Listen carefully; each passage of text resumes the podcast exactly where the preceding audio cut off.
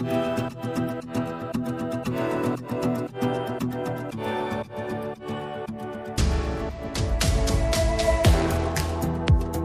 dobry Państwu. Witam Państwa w podcaście Kultury Liberalnej. Nazywam się Katarzyna Skrzydłowska-Kalukin. Podcast, jak każdy podcast kultury liberalnej, powstaje dzięki wsparciu naszych czytelników, dzięki darczyńcom kultury liberalnej, za co bardzo, bardzo dziękujemy.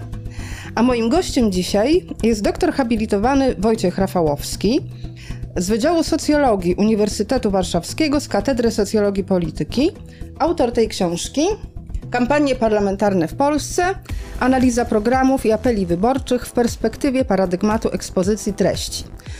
Tytuł jest naukowy, książka też jest naukowa, ale pan opowiada przystępnie o, kampaniach wyborczych. Staram się. Dzień dobry Państwu, dzień dobry Pani. Tak się składa, że kampania wyborcza oficjalnie w Polsce właśnie ruszyła. Wczoraj prezydent Andrzej Duda ogłosił, że wybory odbędą się 15 października. Powtarzam, oficjalnie kampania ruszyła, bo kampania trwa już od dawna. Tak, w zasadzie trudno powiedzieć, kiedy się zaczęła. Obecnie mówimy nawet o fenomenie kampanii permanentnej, czyli takiej kampanii, która te zabigi kampanijne trwają nieustannie. Już dzień po wyborach zaczyna się działalność kampanijna przed kolejnymi wyborami. Stała się to właściwie formą rządzenia. To jest sposób, można powiedzieć, uprawiania bieżącego PR-u politycznego dla rządzących i po prostu te działania stają się bardziej nasilone w okresie przedwyborczym, ale sposób działania się nie zmienia.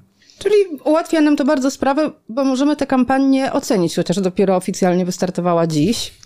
I czy na tle kampanii, które się w Polsce odbywały powiedzmy po roku 89, ta kampania się czymś specjalnym wyróżnia? Czy może ona z kolei coś powiela? Bo ja muszę panu powiedzieć, że jak czytałam tę książkę, znalazłam pewne hasła, czy pewne takie dominujące treści z roku 91, które były niemal identyczne jak teraz. To były kwestie światopoglądowe na przykład i wtedy hmm. najważniejsze był Kościół i aborcja. Nie trzeba chyba nic dodawać. Tak.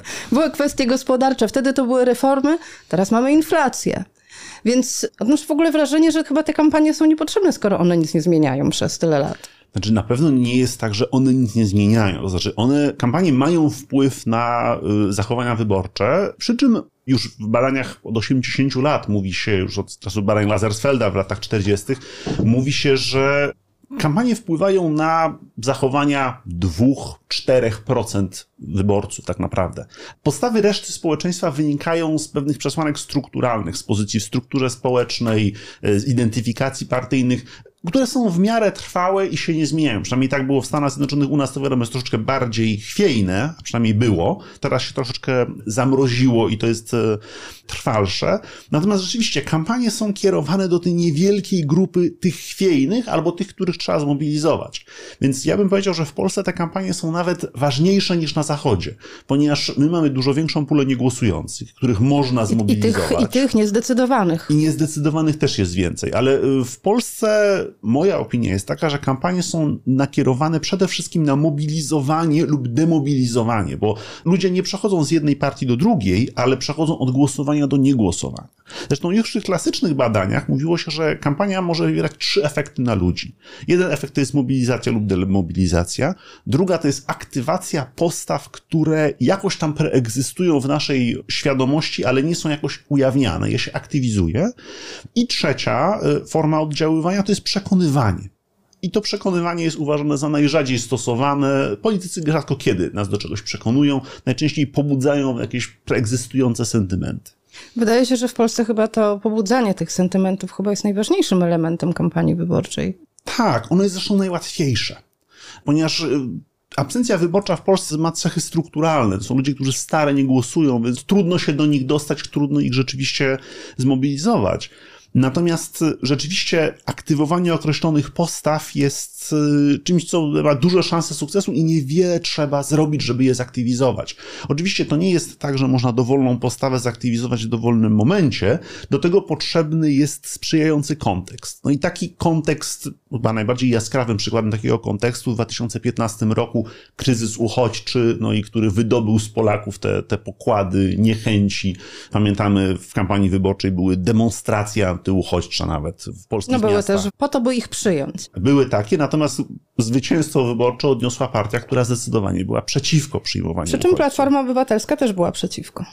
Platforma Obywatelska wahała się i była niewyrazista, jeżeli chodzi o ten punkt. A w, w polityce jest tak, że bardzo często takie kluczenie bardzo źle wygląda. Znaczy, można kluczyć, ale trzeba udawać, że się nie kluczy. Bo inaczej może to robić złe wrażenie. Można y, przyjmować takie stanowisko rozmyte, ale to nie może być widoczne. Można o czymś nie mówić i wtedy to jest, wtedy y, wiemy, że nie wyrażamy wtedy określonego stanowiska, możemy być w jakoś podzieleni w jakiejś sprawie. Natomiast y, w momencie, kiedy to zostanie wyciągnięte, to zaczyna się robić problem. To są tak zwane wedge issues, czyli, czyli tematy, które mogą podzielić przeciwnika. Mi się od razu kojarzy to z kampanią negatywną, bo to są tematy, które nie dzielą przeciwnika, ale dzielą społeczeństwo. I tą kampanią negatywną w Polsce się dosyć często politycy posługują. Mam wrażenie, że w 15 roku, że właściwie to jest taki, kampania negatywna to jest taka e, charakterystyczna kampania dla PiSu. Chociaż wiem, że nie tylko on taką kampanię uprawiał, ale co wybory od 15 roku, jest coś negatywnego. To byli uchodźcy, tak jak pan mówił, to są osoby LGBT. Czekaliśmy w napięciu, co będzie teraz, bo prezes wysyłał Kaczyński różne sygnały. Znowu to mogły być osoby transpłciowe na przykład. Już wiemy, że to jest Donald Tusk. Po prostu wprost jest skierowana negatywna kampania. Ale jak wyglądało w Polsce prowadzenie takich kampanii? Kto je głównie prowadził? Jakie ugrupowania? Co tak nam mogło najbardziej w pamięci zostać? W ogóle co z tego wynika, że te kampanie takie są? Bo jeszcze pan też pisze o tym, że w ogóle kampania negatywna jest niebezpieczna, bo demobilizuje elektorat. Może, według niektórych Mhm. badań demobilizuje, według innych badań mobilizuje, ale może zacznę od pewnego uporządkowania jeszcze ma pojęć. efekt bumerangu, chciałam dodać. E, Tak, samemu Mhm. można stracić na tym, że się prowadzi kampanię negatywną, ale zacznę może od uporządkowania, bo Dobrze. wydaje mi się, że poruszyliśmy teraz dwie kwestie. Jedna to jest kampania negatywna, tak jak jest definiowana w literaturze, czyli atak jednego polityka na drugiego. To jest kampania negatywna. Natomiast to, o czym pani mówiła, na przykład związane z atakiem na uchodźców, na osoby LGBT, na y, wszelkie grupy tego rodzaju, to jest mowa nienawiści, to jest demonizowanie. Nie uważa się tego za kampanię negatywną. To jest z perspektywy partii, która atakuje uchodźców, to jest problem społeczny, który wymaga jakiejś interwencji który oni definiują w określony sposób. Więc oczywiście to jest wyrażone w terminach negatywnych, ale równie dobrze y, można powiedzieć w terminach negatywnych jest y, wyrażona krytyka inflacji. Więc to są jednak kwestie programowe, kwestie pewnych problemów do rozwiązania, które No są... dobrze, ale jeżeli chodzi o na przykład o, tak jak z osobami LGBT, ja wiem, że spryt polega na ujęciu, tak? Więc jeżeli Tak. podpisujemy kartę rodziny, robi to prezydent Duda, no to rzeczywiście nie mówi, że osoby LGBT są gorszymi osobami, Mhm. czy gorszymi obywatelami. Ale jednak do tego to prowadzi. No zresztą w przestrzeni publicznej tego typu wypowiedzi byli, że to nie są ludzie. To... Nie, jak najbardziej to jest, to jest mowa nienawiści i, i tak dalej. Natomiast chodzi mi o w tej chwili o to, czego dotyczą badania kampanii negatywnej, bo badania dotyczą, jak jeden polityk atakuje drugiego.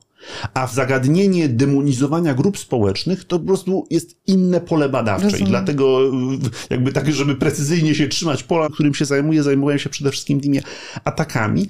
Bardzo trudno jest precyzyjnie zmierzyć czy jest dużo ataków, czy jest ich mało, czyli to natężenie kampanii, natomiast można porównywać, kto kogo atakuje. I to jest chyba dla mnie najciekawsze. Na przykład w, w Polsce w ostatnich latach bardzo wyraźnie widać, że najbardziej atakowaną partią jest Prawo i Sprawiedliwość. Jeżeli się policzy, No jak ile, to? ile tych ataków jest, pewnie dlatego, że jest wiele sił atakujących. No bo PiS y, jest jeden, a dookoła niego jest ileś ugrupowań. W związku z czym istnieje wyraźny podział. PiS atakuje innych, inni atakują PiS. No i tam sumarycznie wychodzi trochę więcej ataków na PiS, ale to, to, jakby to nie jest w tej chwili najważniejsze. Najważniejsze jest rzeczywiście, kto kogo atakuje. No bo PiS atakuje Platformę Obywatelską prawie wyłącznie. W, w dyskursie PiSu nie ma prawie, przynajmniej według moich badań, według tych danych, które analizowałem, nie było prawie ataków na inne ugrupowania. To jest ciekawe o tyle, na w 2007 roku, wiem, że to już e, dla części e, słuchaczy jest to już odległy czas, natomiast wtedy PiS był najbardziej atakowany przez swojego byłego koalicjanta samoobronę. Co ciekawe, w tej kampanii. Partię PiS, chłopską, przypomnijmy tym, którzy są za młodzi. Tak, e, antysystemową partię chłopską, która została niejako przez PiS wrobiona w afery, no i to, to w ten sposób wyglądało, w związku z czym miała dobre powody, żeby atakować PiS e, w tej kampanii. Rzeczywiście samoobrona atakowała PiS bardzo, bardzo obficie w tej kampanii wyborczej, natomiast PiS nie atakował samoobrony w ogóle.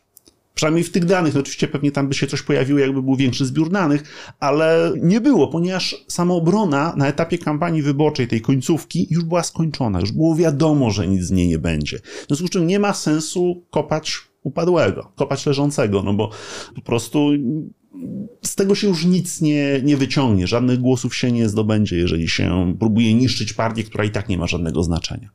Więc te, te wzory związane z kto kogo atakuje, są bardzo ciekawe. Natomiast jeżeli chodzi o takie szersze konsekwencje, no to logika kampanii negatywnej jest taka, że mamy zniechęcić wyborców przeciwnika do tegoż przeciwnika. Problem polega na tym, że dlaczego wyborcy naszego przeciwnika mają nam wierzyć na słowo? Więc Zwłaszcza, tutaj, że nie są naszymi wyborcami. No nie są naszymi wyborcami, więc siłą rzeczy ufają swoim bardziej. Więc przede wszystkim ten atak musi być bardzo wiarygodny. Najlepiej, żeby dotyczył kompromitacji w jakichś kwestiach, które ich partia uważała za ważne.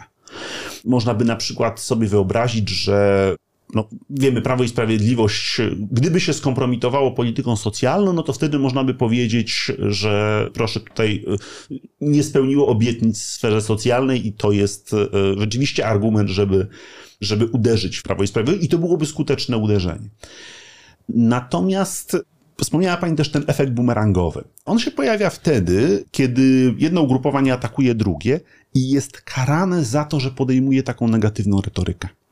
Ludzie generalnie nie lubią, nie, nie, lubią agresji w polityce. Mimo tego, że chętnie oglądają programy publicystyczne, w których politycy się kłócą, bo to, to oglądalność jest ewidentna, to jednocześnie mają taką pozycję moralnej wyższości i nie, nie lubią tego. Krytykują tych, którzy rzeczywiście się zachowują w sposób agresywny i w związku z czym na ataku na przeciwnika można dużo stracić.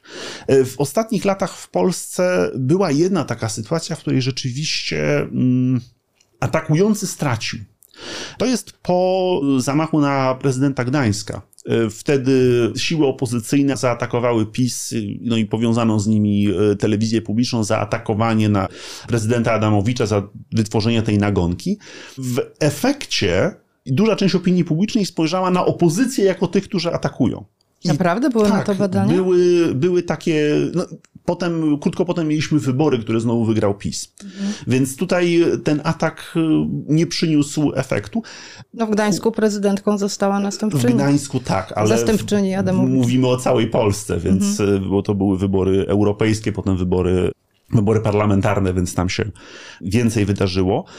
Jeżeli chodzi jeszcze o samą kampanię negatywną, ważne jest też, kto konkretnie atakuje ponieważ efektu bumerangowego można uniknąć, jeżeli się zastosuje następujący zabieg. Otóż ataki powinny być wykonywane przez polityków drugiego szeregu. Czyli nie powinien atakować lider partii, tylko jakiś działacz trzeciego szeregu. Doskonałym przykładem takiej strategii jest słynna sprawa dziadka z Wehrmachtu.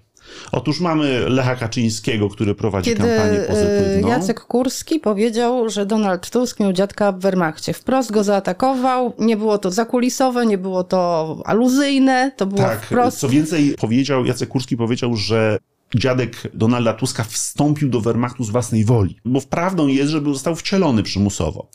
Natomiast to, że był ochotnikiem, było, było tym głównym zarzutem.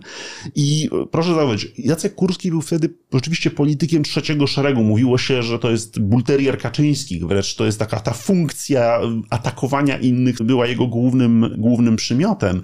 On został potem bardzo szybko wyrzucony z partii, kiedy ten zarzut został zdezawuowany. On został wyrzucony z partii Lech Kaczyński się od niego zdystansował, a po wyborach Kurski został przywrócony, więc widzimy, że to nie, był, nie była to przypadkowa działalność. W ostatnich latach taką, może być, podobną funkcję pełniła w PiSie Krystyna Pawłowicz. Jej występy, jej wypowiedzi, ona nie, miała, nie była znaczącą postacią Prawa i Sprawiedliwości.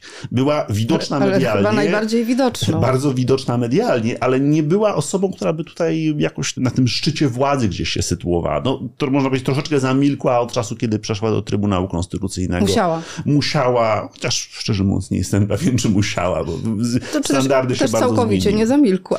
Też prawda, że, że, że nie zamilkła. Jeszcze, jeżeli chodzi o uprawianie kampanii negatywnej, inaczej jest, gdy się atakuje przeciwnika w systemie dwupartyjnym, a tego w Stanach Zjednoczonych tam jest większość badań, no to sprawa jest jasna. My co prawda stracimy na tym ataku, ale jest szansa, że oni stracą bardziej. Co więcej, ich wyborcy nie mają do kogo iść, bo są tylko dwie partie. No to raczej nie przejdą do nas, ale ważne, żeby nie poszli na wybory. To już jest nasz zysk. Mhm. W systemie wielopartyjnym w Europie problem jest inaczej. Działa ten efekt bumerangowy, co powoduje, że partia A atakuje partię B, obie partie tracą, ale na rzecz partii C. Efekt jest taki, że generalnie w Europie mamy mniej kampanii negatywnej niż w Stanach Zjednoczonych. Z polskiej perspektywy to się wydaje mało wyobrażalne, Właśnie.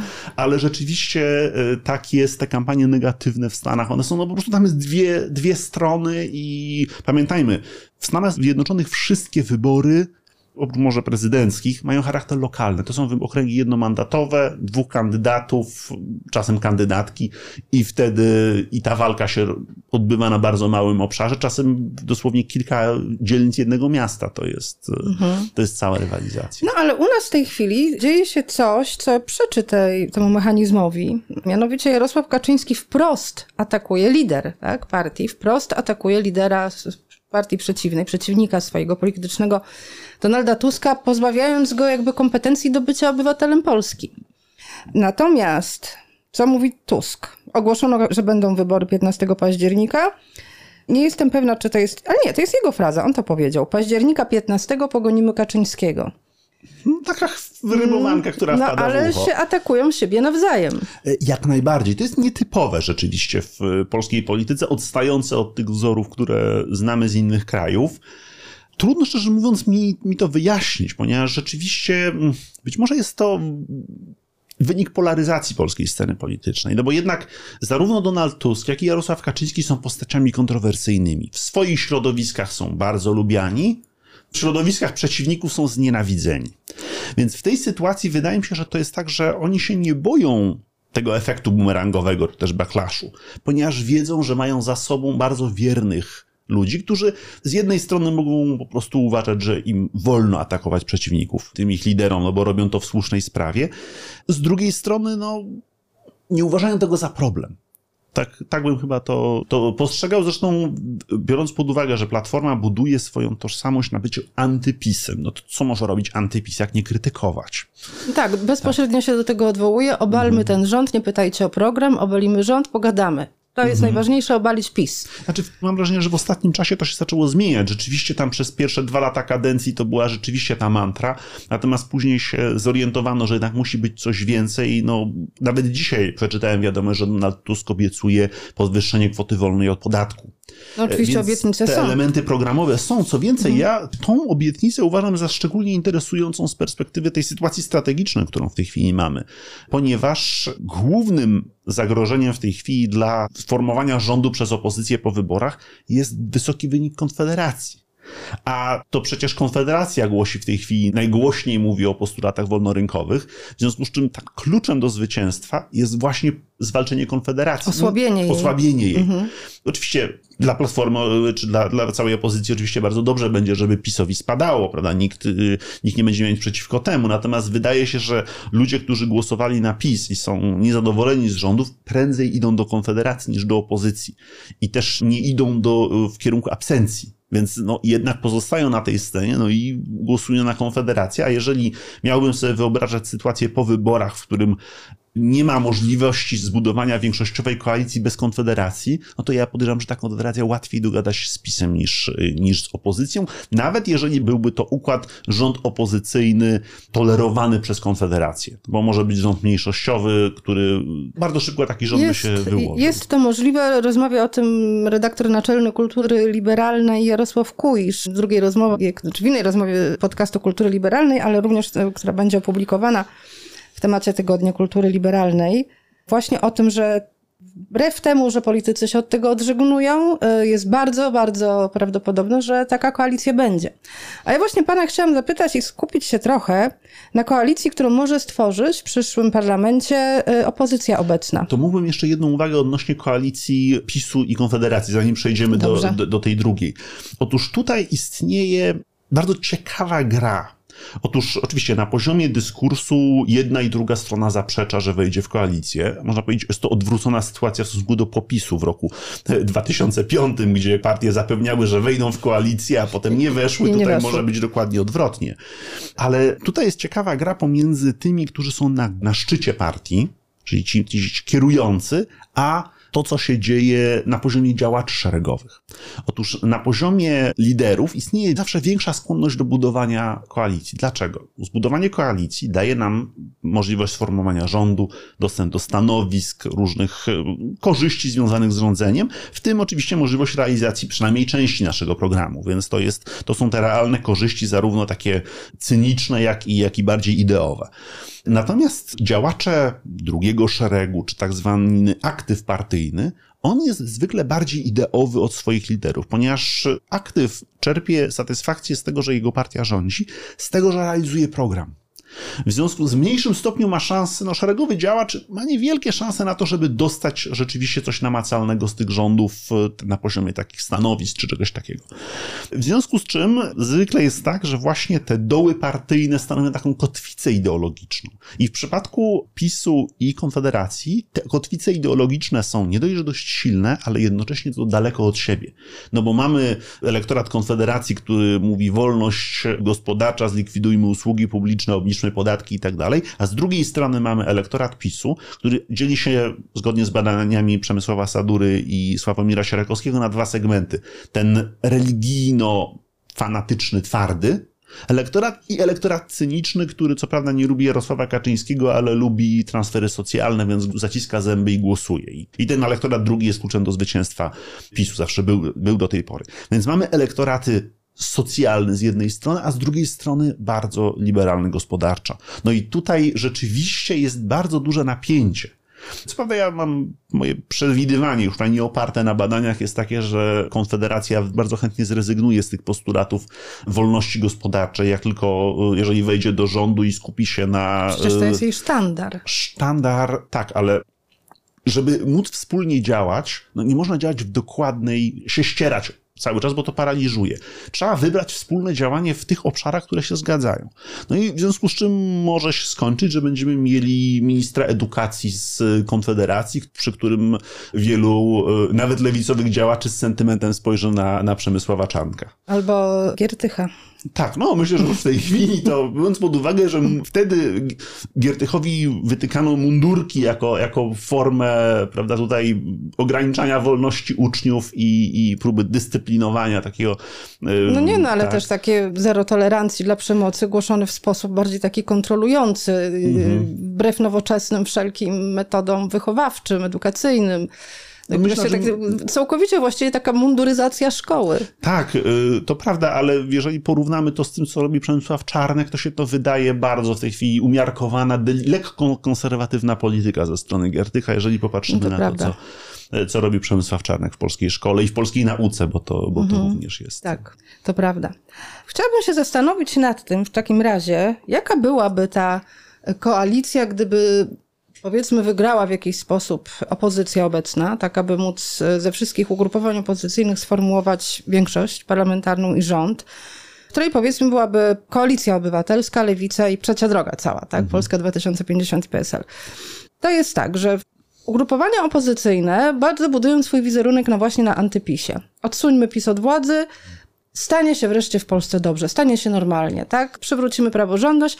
Najłatwiejszą rzeczą w sumie, znaczy, dlaczego to jest ważne w ogóle, chciałam powiedzieć? To jest ważne dlatego, że ludzie będą głosować w wyborach, no i podejmując decyzje, powinni wiedzieć właściwie, na co mogą liczyć po tych wyborach. I wydaje mi się, że najłatwiej pójdzie z czymś, co od dawna mówi Platforma Obywatelska, czyli z odblokowaniem pieniędzy na Krajowy Plan Odbudowy z Funduszu Odbudowy Unii Europejskiej, ponieważ warunkiem odblokowania tych pieniędzy jest przywrócenie w Polsce praworządności. Platforma mówi, dajcie nam chwilę, już nie pamiętam, czy oni mówią tydzień czy miesiąc, będzie, będą te pieniądze. Nie wydaje mi się, żeby to było takie proste, biorąc pod uwagę, że y, partia Szymona Hołowni na przykład zablokowała możliwość tego, aby te pieniądze przyszły teraz, bo chce prawdziwej reformy praworządności, no, której się nie zrobi w tydzień.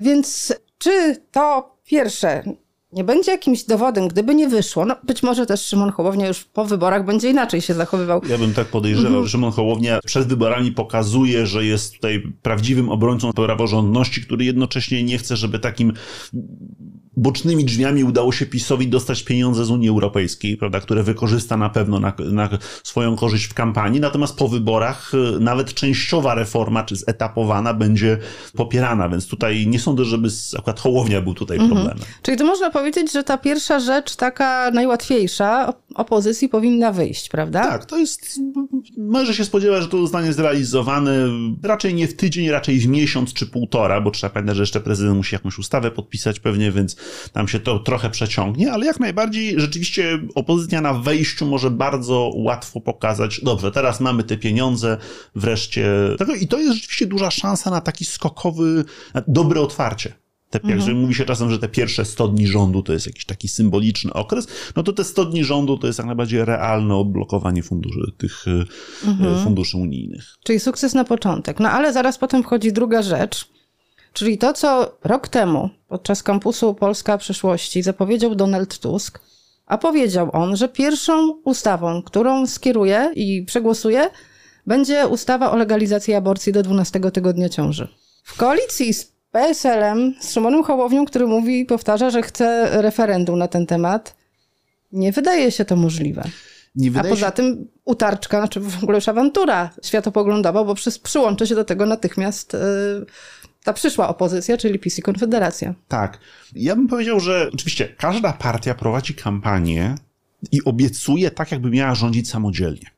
W ten sposób partie mówią. Więc Platforma mówi, czy Koalicja Obywatelska mówi, jeżeli my przejmiemy władzę i będziemy samodzielnie rządzić, to my przeprowadzimy taką, taką ustawę. No, tak ale mówi, nie będzie. Wiadomo, tak, tylko że zasada jest taka, że partie muszą głosić wyraziste postulaty, ponieważ wyborcy je dyskontują. To jest jedna z bardzo klasycznych teorii zachowań wyborczych, że ludzie głosują niekoniecznie na tą partię, która jest im najbliższa ideowo, ale na tą partię, która poprowadzi sprawę we właściwym kierunku. Czyli Stąd... załatwi sprawę, czyli nie, nie chodzi o skuteczność, tylko o y, kierunek. Jedno i drugie jest z tym związane. Może podam na przykładzie. Ludzie, którzy są zmęczeni i niezadowoleni z wysokiego poziomu ustawodawstwa socjalnego za czasów PiSu, przechodzą głosować na Konfederację. Prawdopodobnie nie dlatego, że chcą ten bon zdrowotny w wysokości tam, nie pamiętam, 4000 złotych rocznie, czy coś takiego. Nie dlatego. Oni widzą, że to jest kierunek, w którym oni chcą iść. Oni chcą, żeby tych, żeby podatki były niższe i socjal był niższy. W związku z czym oni idą w tym kierunku, wiedząc, że, wiedząc, że Konfederacja nie doprowadzi do, do takiego ekstremalnego liberalizmu, ale wiedzą, że pójdzie w tym kierunku, że będzie ciągnęła, czy że będzie blokowała dalsze zaostrzenia. Więc to jest tak zwana kierunkowa teoria głosowań wyborczych. Z tego samego powodu lewica może budować swoje, znaczy kampanię na bardziej radykalnych postulatach niż, niż rzeczywiście ma szansę wprowadzić, biorąc pod uwagę, że musi jeszcze wejść w koalicję. Więc ta koalicyjność mhm. również jest tą niejako kotwicą blokującą przeprowadzenie takich radykalnych pomysłów, ale trzeba y, mówić o klarownych pomysłach, bo wtedy rzeczywiście nawet po tym dyskontowaniu wiemy, jak ktoś słucha platformy, mówi, no dobrze, no może im się nie uda przeprowadzić tego, ale przynajmniej przywrócą ten tak zwany kompromis aborcyjny, prawda? Przynajmniej hmm. nie będzie tak, jak jest w tej chwili, gdzie ten, gdzie ten zakaz rzeczywiście no, prowadzi do tragedii. No może tak, może przynajmniej będą się starali, aby to w końcu nastąpiło. Przy czym jednak zastanawiam się, że ten postulat, on jest e, strasznie ważny dla młodych ludzi a biorąc pod uwagę, że mamy w Polsce permanentną kampanię wyborczą, może nastąpić ogromne rozczarowanie, jeżeli to rzeczywiście nie zostanie wprowadzone. Że tutaj chyba sam kierunek, nie wiem czy to się sprawdzi, że sam kierunek działań wystarcza, jeżeli po prostu nadal będzie dochodzić do tragedii. Tak, to znaczy ja myślę, że w momencie nastąpi przejęcie władzy i zmiana osoby kontrolującej prokuraturę, to już w tym momencie lekarze mogą przestać się tak bać wykonywać aborcji, ponieważ będą wiedzieli, że nie przyjdzie lada chwilę policja, mhm. żeby ich, ich kontrolować, więc ten klimat... Czyli to obniży napięcie, To tak? obniży napięcie. Samo, samo przejęcie władzy nawet mhm. bez jakiejkolwiek zmiany prawa to jest ta zmiana klimatu, klimatu mhm. sytuacji, więc oczywiście Platforma będzie musiała coś z tym zrobić i coś zrobić we właściwym kierunku i oczywiście będziemy znowu mieli awanturę, jak daleko to się może posunąć. Przy czym, no pamiętajmy, w Polsce politycy są dużo bardziej konserwatywni od swoich elektoratów, no bo już w tej chwili wiemy, że prawo, nawet wśród wyborców Konfederacji jest stosunkowo wysokie poparcie do prawa do aborcji. Może musi się to zmienić. E, pisze pan w książce o czymś takim jak koncepcja własności kwestii, czyli to jest, tak w skrócie mówiąc, to, co jest jakby tematem wiodącym, tak? Dobrze mówię? Tematem wiodącym danego ugrupowania, tak? E, ich tematem. Po części. Mhm. Znaczy, Własność kwestii jest związana przede wszystkim z wiarygodnością mówienia o danej, e, o danej kwestii. Czyli zjawisko polega na tym, że ugrupowanie może wiarygodnie głosić pewne postulaty na pierwszym poziomie, że jest kojarzone z danymi postulatami. Wiadomo, partie zielonych są kojarzone z postulatami proekologicznymi, to jest jakby automat. Więc to jest tak zwana asocjacyjna własność kwestii, natomiast może jest tak zwana kompetencyjna własność kwestii. No i na przykład w Polsce PiS zbudował wiarygodność na tym, że prowadzi politykę socjalną. I to jest, jak, jak PiS głosi postulat socjalny, to w tym momencie ma wiarygodność w jego głoszeniu. No i y, to jest zjawisko własności kwestii, ale na tym nadbudowana jest jeszcze teoria zwycięstwa wyborczego. Otóż kiedy partia wygrywa wybory? Wtedy, kiedy powstanie zdominować agendę kampanii swoimi tematami. To jest mechanizm zwycięstwa wyborczego, więc tutaj mówimy trochę na dwóch poziomach. Z jednej strony jest to mhm. zjawisko takie proste, związane z reputacją w gruncie rzeczy, a drugie to jest mechanizm zdominować kampanię swoimi tematami. W dyskursie politycznym, e, czasem dziennikarskim mówi się na to czasem temat wygodny bądź niewygodny dla danej partii i mówi się czasem o przykrywaniu jednych tematów drugimi. To jest, można być naukowa interpretacja tychże, mhm. tychże określeń. No ale właśnie bardzo tutaj oba spojrzenia na ten temat temat pasują do tego, co zrobiła Platforma Obywatelska PiSowi, czyli przejęła ten jej temat jak 800+. Ja nie wiem, czy Donald Tusk jest wiarygodny jako ten, który chce... Jak to było? Rozdawnictwo? Transfery? ale, ale zrobił to mam wrażenie, że z korzyścią.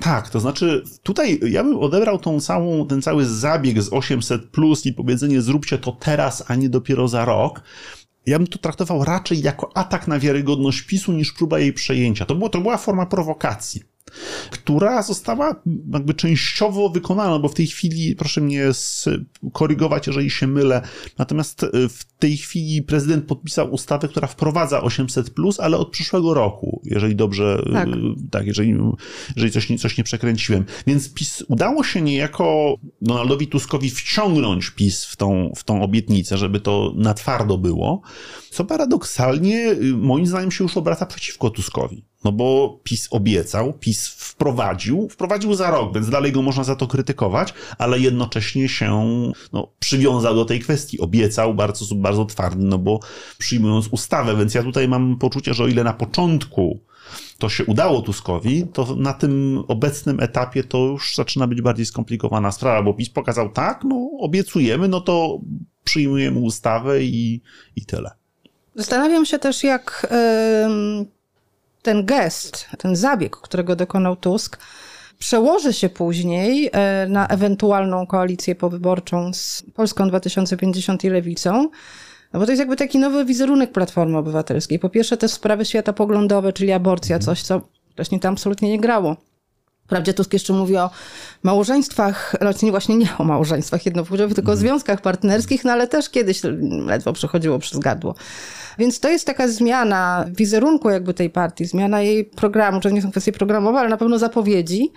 Natomiast na ile ma prawo wyborca sądzić, że to się utrzyma po wyborach w koalicji z ewentualnej z trzecią drogą, i z lewicą. No z lewicą tutaj raczej w tych kwestiach światopoglądowych oraz e, w socjalnych zagrożenia nie ma, żeby byłby spór. No ale e, trzecia droga ewidentnie była przeciwna. 800 Plus zaproponowała własny pakiet ustaw, między innymi w służbie zdrowia, w ochronie zdrowia, przepraszam, i w edukacji.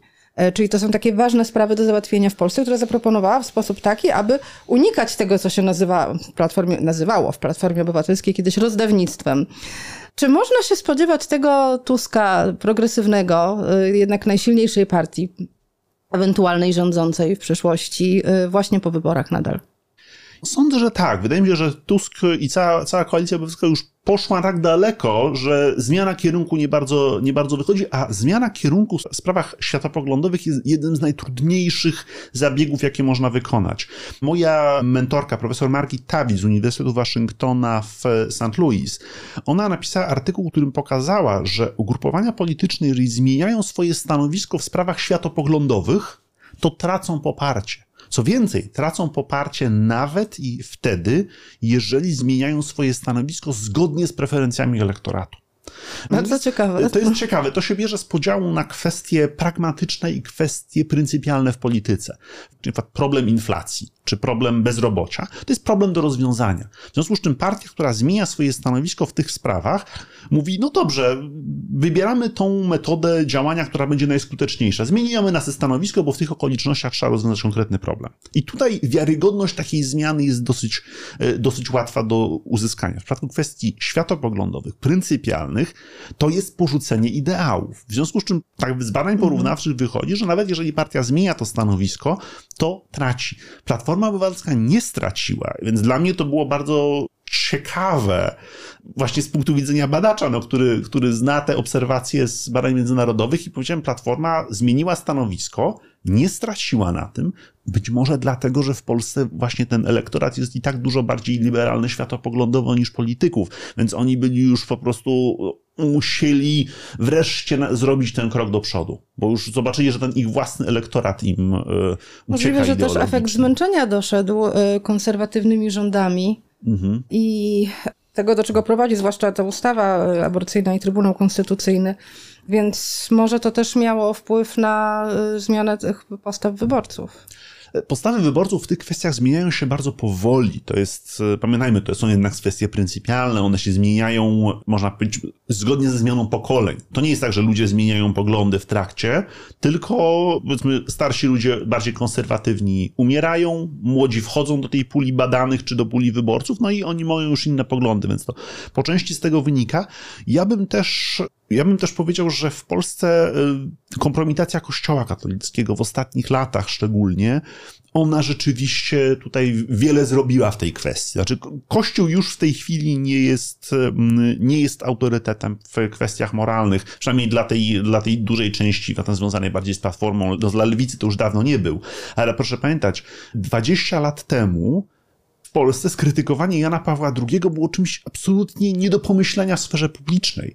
30 lat temu zmarła niedawno Sinead O'Connor, podarła zdjęcie papieża w programie Saturday Night Live i jakby miała ogromne problemy z kontynuacją tak. kariery. Więc to są, to, to tabu zmieniło się, prawda? To tabu, że nie atakujemy kościoła, czy nie atakujemy polskiego papieża. Przecież no 20 lat temu, no, jeszcze nie, no bo papież zmarł 18 lat temu, ale mówiło się o pokoleniu JP2, prawda? Te wszystkie, te wszystkie wielkie słowa i ten patos. Dzisiaj dla żartów śpiewa się barkę i kupuje się, widziałam takie paletki do odbijania piłeczki z wizerunkiem Jana Pawła II. Nie widziałem tych paletek, ale rzeczywiście no, ten, ten szacunek y, zniknął. To jest, yy, papież jest obiektem memów, a nie czci powszechnej. Pojawiły się i co więcej, to nie jest tylko na takim poziomie symbolicznym, ale także na poziomie konkretnych zarzutów.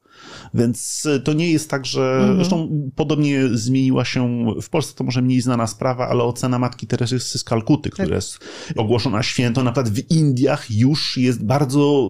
No w Polsce też już jest. większa zmiana. Tak, w wielu tylko, że... środowiskach jest, e, znaczy nie wiem czy w wielu, no są środowiska, w których jest ona postacią kontrowersyjną, ponieważ nie leczyła bólu, pieniądze przekazywała na kościół ogromny, który dostawała i mm, jakby wizerunek matki Teresy z Kalkuty mocno podupadł z tego powodu.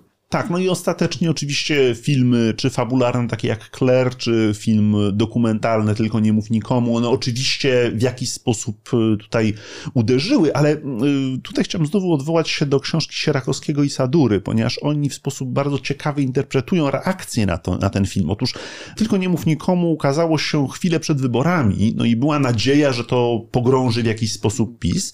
Nie pogrążyła. Elektorat PiSu się zmobilizował i interpretacja wielu publicystów była taka, no atak na Kościół spowodował syndrom oblężonej twierdzy i ten katolicki, radykalny elektorat PiSu postanowił się bronić. Na co Sierakowski i Sadura mówią nie. Otóż ta obrona nastąpiła dlatego, że elektorat cyniczny, ten socjalny, bał się rzeczywiście że ktoś, że PiS straci i w związku z czym się zmobilizował, żeby bronić tych socjalnych rzeczy. Natomiast ten, ta obrona papieża nie miała już dla nich y, większego mhm. znaczenia, więc tutaj jest bardziej mhm. skomplikowany mhm. mechanizm. Już e, dostaję sygnał od naszej wydawczyni Zafii Majchrzak, że powoli musimy kończyć, a ja chciałam jeszcze szybciutko dwa pytania zadać. Ponieważ właśnie jak mówimy o tym kościele, to to może być też kwestia, która poróżni przyszłą ewentualną koalicję rządzącą, bo znowu trzecia droga Partia Szymona Hołowni, partia Władysława Kosieniaka-Kamysza, no to są partie, które raczej z Kościołem się kłócić nie będą. Szymon Hołownia mówi oczywiście o gwałtach, y, o pedofilii w Kościele głośno. Niemniej jest katolikiem, zdeklarowanym mhm. katolikiem. Zawsze był. Ja, Zawsze był. Przyznam szczerze, jak, się, jak powstała, e, pojawił się Szymon Hołownia w tej sferze jako kandydat w wyborach prezydenckich, to ja pamiętałem go jako radykalnego, prokościelnego dziennikarza w początku lat 2000. Pamiętam z tak. agresywnie antygejowskimi wtedy wypowiedziami, więc mhm. to, to, to było moje pierwsze skojarzenie, jak się pojawił na scenie politycznej. Ewidentnie bardzo mocno złagodniał w porównaniu Zmienił z Zmienił się, tak. być może zmieniły się też też czasy, to jest wszystko bardzo możliwe.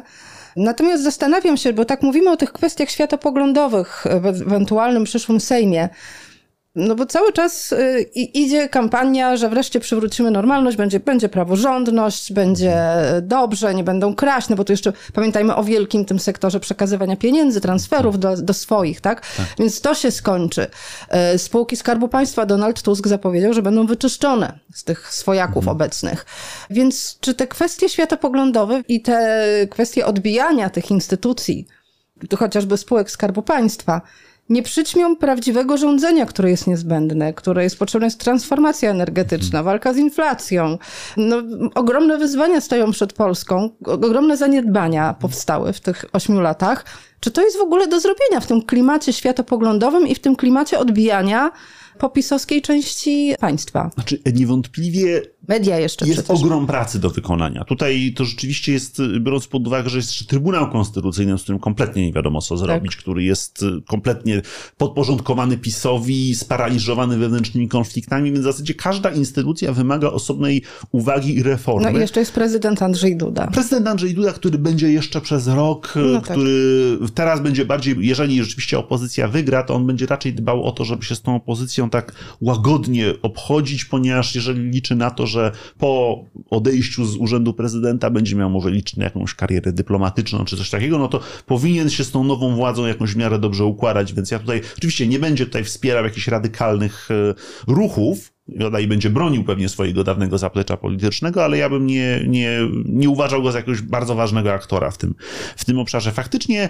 te kwestie światopoglądowe mogą trochę zniknąć, no bo tutaj PSL przede wszystkim Czyli jest... zniknąć, a nie zdominować. Tak, one mogą zostać zesunięte na dalszy plan. To znaczy, rzeczywiście kwestia aborcji będzie ważna i to może być rzeczywiście ten, ten czynnik no, ale rozwijający. Jeszcze. Ale kwestie kościoła, no nie wiem, postulat likwidacji funduszu kościelnego. Lewica postuluje wypowiedzenie konkordatu. Ja mhm. sądzę, że te postulaty, one zejdą jednak na dalszy plan, ponieważ jest tak wiele do zrobienia w tej strukturalnej y, części państwa. To, to co pani wymieniła, te rozmaite kierunki zmian, czy rozmaite reformy, które są do wykonania, to myślę, że no, to jest ogromna praca, ale pamiętajmy, każdy rząd przychodzi ze swoją, ze swoją ekipą, ze swoimi ludźmi e, i mam przeczucie, mam wrażenie, że jednak e, Koalicja Obywatelska, Lewica mają, mają kadry Prawda? PiS ma problem z obsadzaniem ludźmi kompetentnymi urzędy. Myślę, że jednak Platforma i, i Lewica mają te, te kadry, więc mogą wezwać je na pomoc i, i w jakiś sposób tutaj zadziałać. No oczywiście najpierw się pokłócą o to, kto ma objąć który, które ministerstwo, no bo to... No to, właśnie to o to chodzi, o to się pokłócą na wstępie. Pokłócą, ale to są negocjacje, to po każdych wyborach... Oczywiście też spółki Skarbu Państwa będą, też będą potrzebowały prezesów, czy tam, nie wiem, pracowników, to są bardzo intratne posady. Ale ich jest dużo. I to jest oczywiście jakaś tam negocjacja. Ważne, żeby to się nie działo w, w świetle kamer, tylko żeby to się działo, że można było negocjować za zamkniętymi drzwiami. To się wtedy dużo sprawniej odbywa i, i nie powoduje Ale czy oni są w stanie się dogadać? Tak. To są... W momencie, kiedy są korzyści do podziału, mhm. jesteśmy się w stanie, tak jak moim zdaniem PiS by się dogadał z Konfederacją, tak jeszcze łatwiej dogadają się e, lewicy. Wspólnej lewica listy nie stworzyli. Wspólnej listy nie stworzyli, ale to jest zawsze, to jest przed wyborami. To jest logika przed i po wyborach. Po wyborach się dużo inaczej myśli. Wtedy się dzieli tort i to dzielenie tortu oczywiście mm, są pewne starcia, ale zwykle no, można sobie wyobrazić, no Platforma pewnie będzie chciała wziąć resorty gospodarcze, Lewica pewnie resorty związane z opieką społeczną, edukacją, y, PSL no oczywiście rolnictwo, więc te, to mniej więcej nie jest to jakby żadna wielka zgadywanka, kto będzie chciał wziąć. Oczywiście się potem będą dyskutować, kto ma mieć ilu wiceministrów, wicepremierów, podsekretarzy stanu i tak dalej, no ale to jest standard. Każda z tych, zarówno lewica Madomia rządziła kiedyś, więc wie jak to się robi.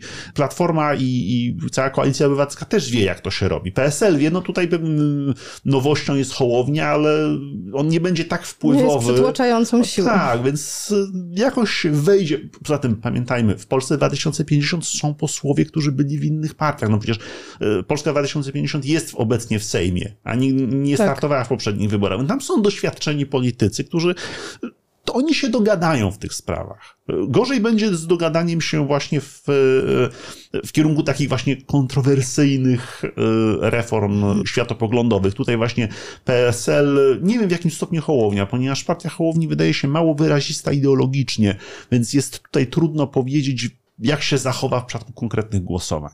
Tak, tak. zwłaszcza, że jest sama podzielona. Czyli wnioskuję z tego, co pan mówi, że października 15 pogonimy Kaczyńskiego i wyborca opozycji może sobie to śpiewać w głowie i pójść do wyborów, nie rozczarować się.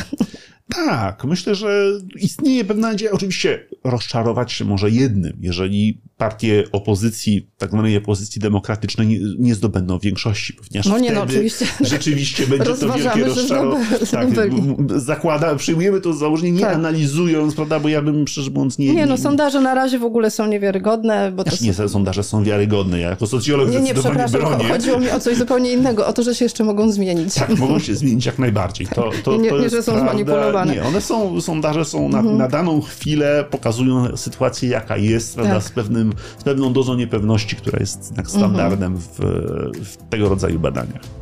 Dziękuję panu bardzo, dziękuję państwu. Skończymy już na tym naszą rozmowę, chociaż chętnie bym jeszcze poprowadziła następną godzinę.